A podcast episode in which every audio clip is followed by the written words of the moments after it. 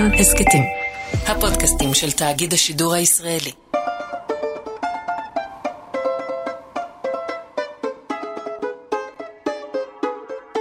שמעו סיפור על תעשייה חדשה שהתפתחה בתקופה האחרונה, תיירות חיסונים. כן, קחו למשל את פינלנד. שם, כמו בהרבה מדינות אחרות באירופה, מצב החיסונים די פח. רק ארבעה עשר אחוז מהפינים חוסנו בשתי מנות. אצלנו בישראל זה שישים אחוז, ויש כאלה שלא רוצים לחכות. מה עושים? פשוט. חוצים את הגבול לרוסיה, משלמים קצת ומתחסנים. ישנם כמה וכמה דיווחים על אזרחים פינים שחוצים בשבועות האחרונים את הגבול מזרחה לרוסיה, שם הם מקבלים את החיסון הרוסי, והם חוזרים הביתה עם דאגה אחת פחות בחיים. כמה נשארו להם? אחרי הכל הם פינים. כל צד מרוויח מקשר הגומלין החדש הזה. הצעירים מפינלנד מתחסנים מפני הקורונה הרבה לפני המועד הפוטנציאלי שלהם במדינה. ברוסיה, היא מעמיקה את ההשפעה שלה על מערב היבשת בעזרת החיסונים.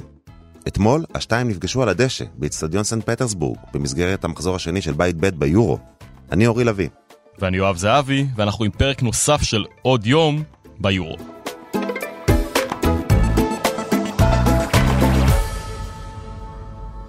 אז הניצחון אמש על פינלנד לא תפס את הכותרת הראשית ברוסיה. הייתה זו דווקא הפגישה של ולדימיר פוטין וג'ו ביידן פעם ראשונה כנשיא.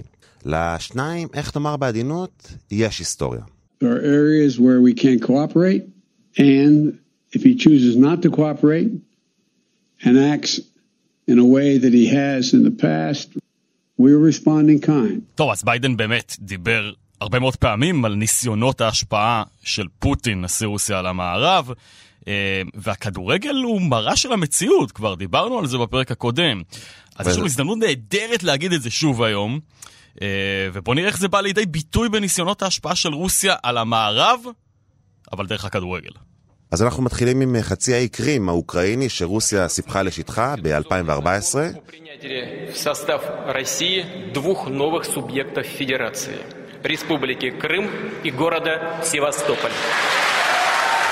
וביורו הזה אוקראינה מציגה בעצם את המדים הרשמיים שלה לתחרות, לטורניר, והיא מציירת, מסרטטת את המפה שלה, על גבי החולצה. עד כאן הכל טוב ויפה. איפה הקאץ'? המפה הזאת כוללת את חצי העיקרים. שמה, זה סיפור ענק, זה כאילו רגע לפני היורו, אוקראינה באה, שמה אצבע בעין של פוטין. היא פשוט מציגה את החולצה הזאת שבוע לפני שהמשחקים מתחילים, ומעצימה ככה את המפה שיש לה על החולצה, והרוסים משתגעים, הם מגישים תלונה לוויפה, אומרים להם, אין דברים כאלה, מה זאת אומרת, קרים זה שלנו. זה לא הגיוני שנבחרת אחרת תשחק ביורו ותציג על המדים שלה שטח ששייך לנו. בקליפ החשיפה של אותה חולצה, אוקראינה בעצם, ההתאחדות האוקראינית, מדגישה את חצי העיקרים, מדגישה את המפה עם איזושהי תבלית אנימציה זוהרת כזאת על החולצה, וזה רק מחדד, כמו שאתה אומר, את האצבע בעין הרוסית שאוקראינה שמה, ולא רק זה, אוקראינה גם מדפיסה שתי סיסמאות על, על החולצה הרשמית ששחקני נבחרת אוקראינה, זה בעצם הכוח שמייצג את אוקראינה הכי טוב היום באירופה, יש שתי סיסמאות. כן, אז הרוסים טוענים שאלה סיסמאות לאומיות, לאומניות אפילו, אחת אומרת תהילה לאוקראינה, השנייה תהילה לגיבורנו. הלאומנים האוקראינים אכן השתמשו בדבר הזה בתקופה הנאצית, כשחלקם שיתפו פעולה עם הנאצים, אבל הרוסים משתמשים בסיפור הנאצי כתירוץ, הם לא רוצים שהאוקראינים יגיעו ליורו אלפיים עשרים עם הסיסמאות האלה, ובטח ובטח לא עם המפה, וויפה לא ממש מקבלת את זה, היא אומרת להם תורידו סיסמה אחת ואת המפה תשאירו. למה? כי הקהילה הבינלאומית לא מכירה בקרים כשטח רוסי, אלא כשטח אוקראיני, אבל בפועל זה שטח רוסי לחלוטין. עכשיו שמה קטע, אוקראינה משחקת היום נגד מקדוניה הצפונית, שזו נבחרת סופר מעניינת. קודם כל זו מדינה ממש קטנה, יש בה כולה שני מיליון תושבים, פעם ראשונה שהם בטורניר גדול, ועד לפני שנתיים לא קראו להם מקדוניה הצפונית, קראו להם רק מקדוניה. וגם פה יש איזה עניין רוסי שזה קטע. בוא נגיד שני מילה על שינוי השם, לפני שאנחנו מתחילים לדבר על העניין הרוסי פה.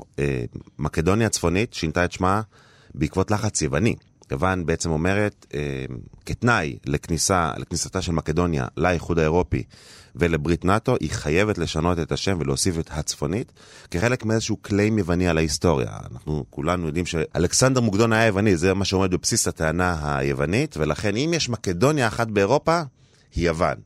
אז מקדוניה הצפונית מוסיפה את הצפונית לשמה, ובעצם מתקרבת עוד קצת למערב, וזה הסיוט הגדול של פוטין ושל רוסיה.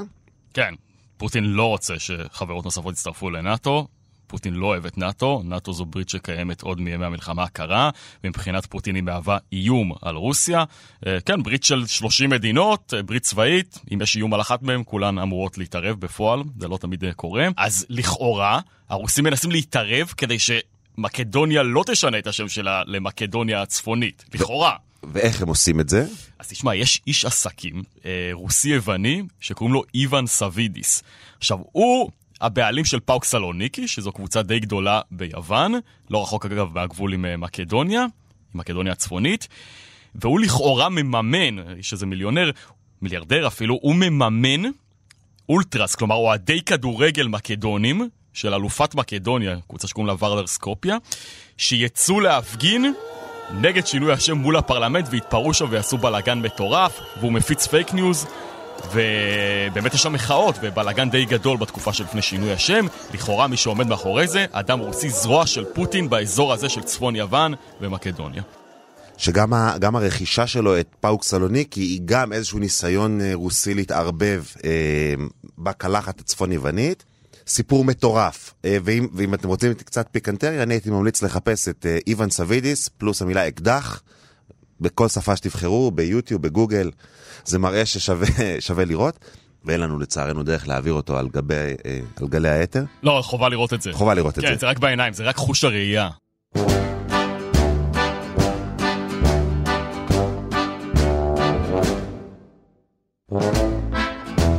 אז אנחנו רואים את, את ניסיונות ההשפעה, לכאורה, או שלא לכאורה, של פוטין וחבר מרעיו על המערב היבשת, הוא מתחיל לזחול מערבה באמצעות הכדורגל, אבל הוא גם משתמש בבית שלו בשביל להעמיק את ההשפעה שלו על אירופה ועל העולם באופן כללי, והוא עושה את זה באמצעות, תאמין או לא, באמצעות אירוח טורנירי ספורט, טורנירי ענק.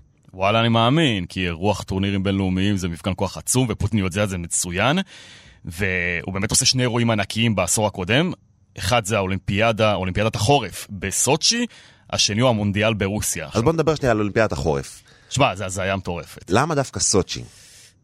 אולימפיאדת החורף אמרנו, סוצ'י זו עיר קיץ. אחת החמות במדינת הענק. כן, זה ככה שלושים מעלות בקיץ, אתה בא, משתזף, בסבבה שלך, נכנס לים השחור, מה זה קשור לאולימפיאדת חורף? ועל פניו זה לא נתפס, כי אנחנו מכירים את הסיפורים על רוסיה ועל סיביר ונובה סיביר, מדינה קפואה, הטמפרטורה שם יכולה להגיע למינוס חמישים מעלות בחורף. כאילו תעשו את זה איפה שאתם רוצים, קחו, יש לכם את השלג, הכל מוכן, למה אתם עושים את זה דווקא שם? גם שטח זה לא בעיה, זה משאב שהוא לא, רוסיה לא נמצאת במחסור של משאבי שטח ונדלן. אנחנו צריכים אולי להיעבם ממנה קצת שטח. זה, זה סיפור ליום אחר, אבל פוטין כנראה באיזשהו מהלך של ניסיון למצב את סוצ'י כ עיר נופש חורפית, שתתחרה באתרי הסקי המובילים של, של מערב היבשת, של האלפים הצרפתיים, ולטורן וכו', ובוחר למקם את אולימפיאדת החורף דווקא שם. עכשיו בוא נבין שנייה את המשמעויות.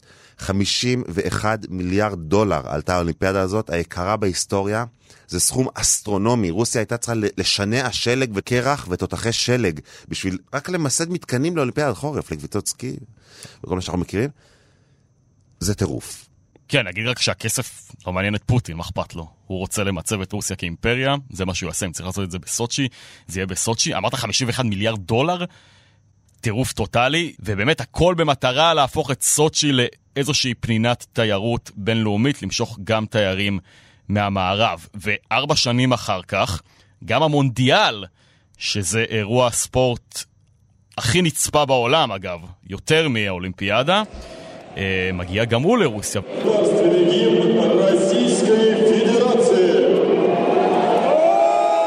ושוב רוסיה מנכיחה את עצמה דרך הספורט. אז מעבר למשמעות המיידית של אירוח מונדיאל שהנבחרת המקומית משתתפת, שזו זה משמעות שהיא נחמדה, אבל היא ממש ממש לא העיקר. פוטין ורוסיה בוחרים למקם אצטדיון בין שלושים אלף מקומות, דווקא בקלינינגרד, שמובלעת רוסית בלב ליבה של מערב אירופה, מעין עצם בגרון המערבי. שזה קודם כל הזיה, כי אין שם באמת קבוצת כדורגל, כלומר יש, אבל היא משחקת בליגה החמישית, אז קבוצה שמשחקת בליגה החמישית לא צריכה אצטדיון של שלושים אלף מקומות, אבל פוטין רוצה להראות שיש לו אחיזה בחלון הזה, בחלון לאירופה, בקלינינגרד, שזו מובלעת, שיש לו שם בסיס צבאי, וזה נכס אסטרטגי חזק מאוד של רוסיה. דרך המונדיאל זו השיטה הכי טובה. ש... תראו, אנחנו כאן. אף אחד לא הזיז אותנו מכאן, אנחנו כאן. לפי הערכות שונות, סביב מיליארד איש צופים במשחקי המונדיאל, אז כשמיליארד איש רואים דגל רוסי מתנוסס מעל קלינינגרד בלב ליבה של מערב אירופה, זה בהחלט קליים על השטח והצהרה. רוסיה נמצאת גם פה. שערו אצטדיון, שלושים אלף מקומות, כולה ארבעה משחקים. כולה ארבעה משחקים, בנו את הדבר הזה בשביל ארבעה משחקים, אין שימוש באצטדיון הזה. היום יש את הקבוצה הקטנה שמשחקת שם, נדמה לי שקוראים לה בלטיקה קלינינגרד, ליגה חמישית, לפני כמה שנים ממוצע צופים שלה היה ארבעת אלפים איש, אז כן, הם לא צריכים אצטדיון כזה. רק התחזוקה של אצטדיון בגודל של סמי עופר, יכולה להיות תקציב של עונה שלמה של קבוצה בליגה החמישית, וגם פה בעצם רוסיה מוכיחה שוב שכסף ועלויות לא משחקים תפקיד. אם היא רוצה להציר הצהרה פוליטית, מדינית, ובעיקר להעביר מסר למערב, היא תשקיע כמה שצריך, גם אם היא צריכה לבנות אצטדיון של שלושים אלף מקומות לקבוצה בליגה החמישית. וסחטן האולטרס של קלינינגרד, הם קיבלו אחלה יציע ואחלה מתקן, אבל... חבל הזמן, אני מקווה שיש להם יותר קהל בזכות האצטדיון החדש.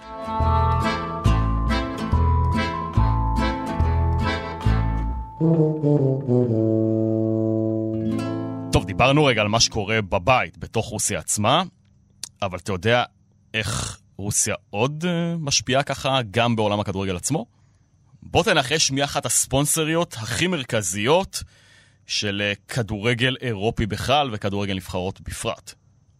אז לנחש זה קצת מחור כי הטקסט מולי, אבל בוא תגיד לי. אל תגלה את זה, זה לא יפה. קיצר, זו חברה רוסית שקוראים לה גזפרום, זו חברה ענקית, אחת ממאה החברות הכי גדולות בעולם, זו מפיקת הגז הטבעי הגדולה בעולם, שזה בעצם העסק החשוב, וגם החברה הגדולה ברוסיה במונחי רווח, חברה ממשלתית רק נגיד, כן? צריך שנייה להגיד, אם גזפרום מחליטה שהיא מפסיקה לעבוד עם אירופה, אין חשמל ביבשת. זה, זה, צריך, צריך להבין את המשמעויות של התלות האירופית בגזפרום.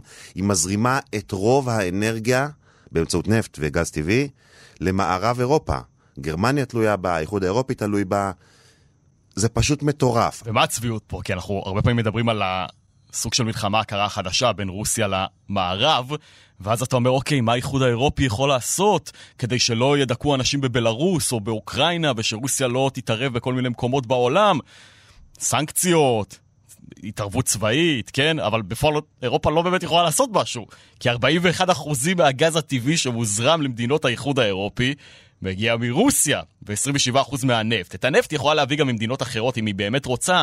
גז טבעי זה עסק טיפה יותר מסובך, וכשכל כך הרבה גז טבעי מגיע מרוסיה לאירופה, היא קצת אה, מוגבלת פה. כלומר, אירופה לא באמת יכולה לעשות משהו. עכשיו, לא רק זה, במקביל עכשיו נבנה עוד צינור גז מרוסיה לאירופה, שזה כמובן משגע את האמריקנים, שיגדיל את נפח הגז שמוזרם, כן, שפוטין בעצם מזרים לאירופה, וככה גם מנצל את השליטה שלו שם בצורה גיאו-אסטרטגית וגיאופוליטית. It's a Russian geopolitical project that threatens European energy security and that of Ukraine and the east and eastern flank NATO allies and partners. Uh, hence there's a geopolitical concern about this pipeline. אז מה הקשר לכדורגל? בוא נדבר על חטיבת הכדורגל של גזפרום, הזרוע הארוכה של פוטין ושל רוסיה, ובעצם הכלי שלה להשפיע באמצעות הכסף מהגז, זה כסף שבעצם מגיע מאירופה, אבל הוא חוזר בדרכים אחרות, על אירופה. אז יש לנו את ליגת האלופות, שמעת? מכיר כזה דבר, כן. מפעל הכדורגל החשוב, הבכיר, היוקרתי ביבשת. אנחנו רק באנקדוטה נזכיר את האירוע שקרה לפני מספר חודשים, כשמספר מועדונים החליטו שהם פורשים מליגת האלופות, כל היבשת עמדה על הרגליים, זה גופי תקשורת ואוהדים ואוופה, וכל מיני גופים משפטיים ו- ו- ומועדונים אחרים, וכולם היו שחקנים ודמויות, מאמנים, כולם היו נגד המהלך הזה, מחרדה ומדאגה. ומחיד... טוב, מישהו שאוהב כדורגל זה היום נורא מרגש ומוזר. נכון, שמעמדו ייפגע. גזפרום היא הספונסר של ליגת האלופות. האגף הלאומי באירופה, שלושה מפעלים יש תחתיו, יורו, מוקדמות וליגת האומות. גזפרום היא הספונסר של, של האגף הלאומי באוופה, ומתוקף זה גם ספונסרית של היורו. וזה לא נגמר שם. כן, אז יש לך כל מיני מועדונים ביבשת שגם גזפרום מממנת אותם, למשל זנית סנט פטרסבורג, שזה אחד המועדונים, מועדוני הכדורגל הכי גדולים ברוסיה. יש לך את שלקה אפס ארבע הגרמנית, שהיא גם מועדון די גדול, ירדו ליגה בשנה שעברה, עדיין מועדון גדול. הם, הם מקדמים שחקני נוער בכדורגל הרוסי, וגם הם הספונסר של הכוכב האדום בלגרד, שזו הקבוצה הכי גדולה בסרביה, שסרביה אגב חברה מאוד טובה של רוסיה. אז אנחנו רואים שרוסיה מנסה לעשות הכל כדי uh, להניח את זרועה בעולם, ובין השאר היא עושה את זה דרך הגז, שזה משאב מאוד מאוד חשוב, וגם דרך הכדורגל.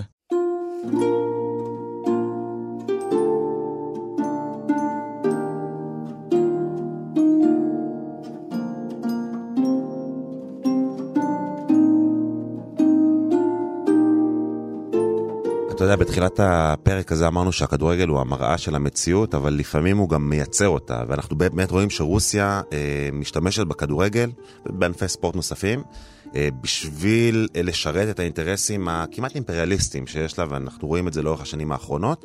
דיברת על תלות, אז אמרנו ש-ארבעים ואחד אחוז מהגז הטבעי לאירופה מגיע מרוסיה, שזה באמת תלות, תלות פסיכית לגמרי, אבל אתה יודע מה הקטע? כל יחסי, אל תיקח את זה כאילו זה, זה משהו גדול במיוחד, כי יש מדינות שתלויות ברוסיה לגמרי, מאה אחוז. כלומר, רוסיה היא השלטר, ואם אין אותה, אז באמת, באמת, באמת, אין חשמל, חושך. ואחת מהם היא פינלנד. בפינלנד, מאה אחוז מהגז הטבעי מגיע מעבר לגבול, מרוסיה. דיברנו על השלטר, אם רוסיה מורידה את השלטר הזה לפינלנד, באמת אין חשמל בפינלנד, ובפינלנד זה לא סבבה אם אין חשמל, כי בחורף יש שם המון המון חושך, הם יהיו בבעיה רצינית.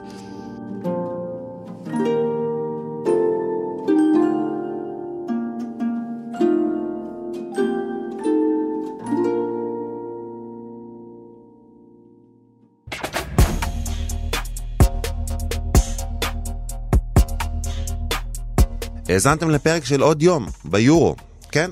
פרק על יורו עשרים עשרים, בלי מילה על קריסטיאן אריקסן, הכוכב הדני שהתמוטט במשחק הפתיחה של הנבחרת שלו. נאחל לו כמובן בריאות איתנה והחלמה מלאה. נועה אקסינר ערכה את הפרק הזה עם ידיה המוזהבות, בצוות דניאל אופיר וניר גורלי. אם אהבתם את הפרק, יש לכם הערות על מה שאמרנו? אתם מוזמנות ומוזמנים לכתוב לנו בקהילת כאן הסקטים בפייסבוק. תוכלו לכתוב גם בדף של כאן וכאן חדשות בפייסבוק, או בחשבונות שלנו. אורי לביא באנגלית, פייסבוק ואינסטגרם. יואב זהבי באנגלית, בפייסבוק, אינסטגרם, ואם אתם רוצים גם בטוויטר. ואם תשתפו את הפרק הזה עם עוד אנשים, זה בכלל יהיה נפלא. הסקטים נוספים מבית כאן וכאן חדשות תוכלו למצוא באתר וביישומון כאן בכל אפליקציית הפודקאסטים, בספוטיפיי וגם ביישומון הרכב החדש שלנו. אני יואב זהבי. ואני אורי לוי. שלוש, ארבע. רגע. שלוש, שלוש, שתיים, אחת. נשתמע בשבוע הבא.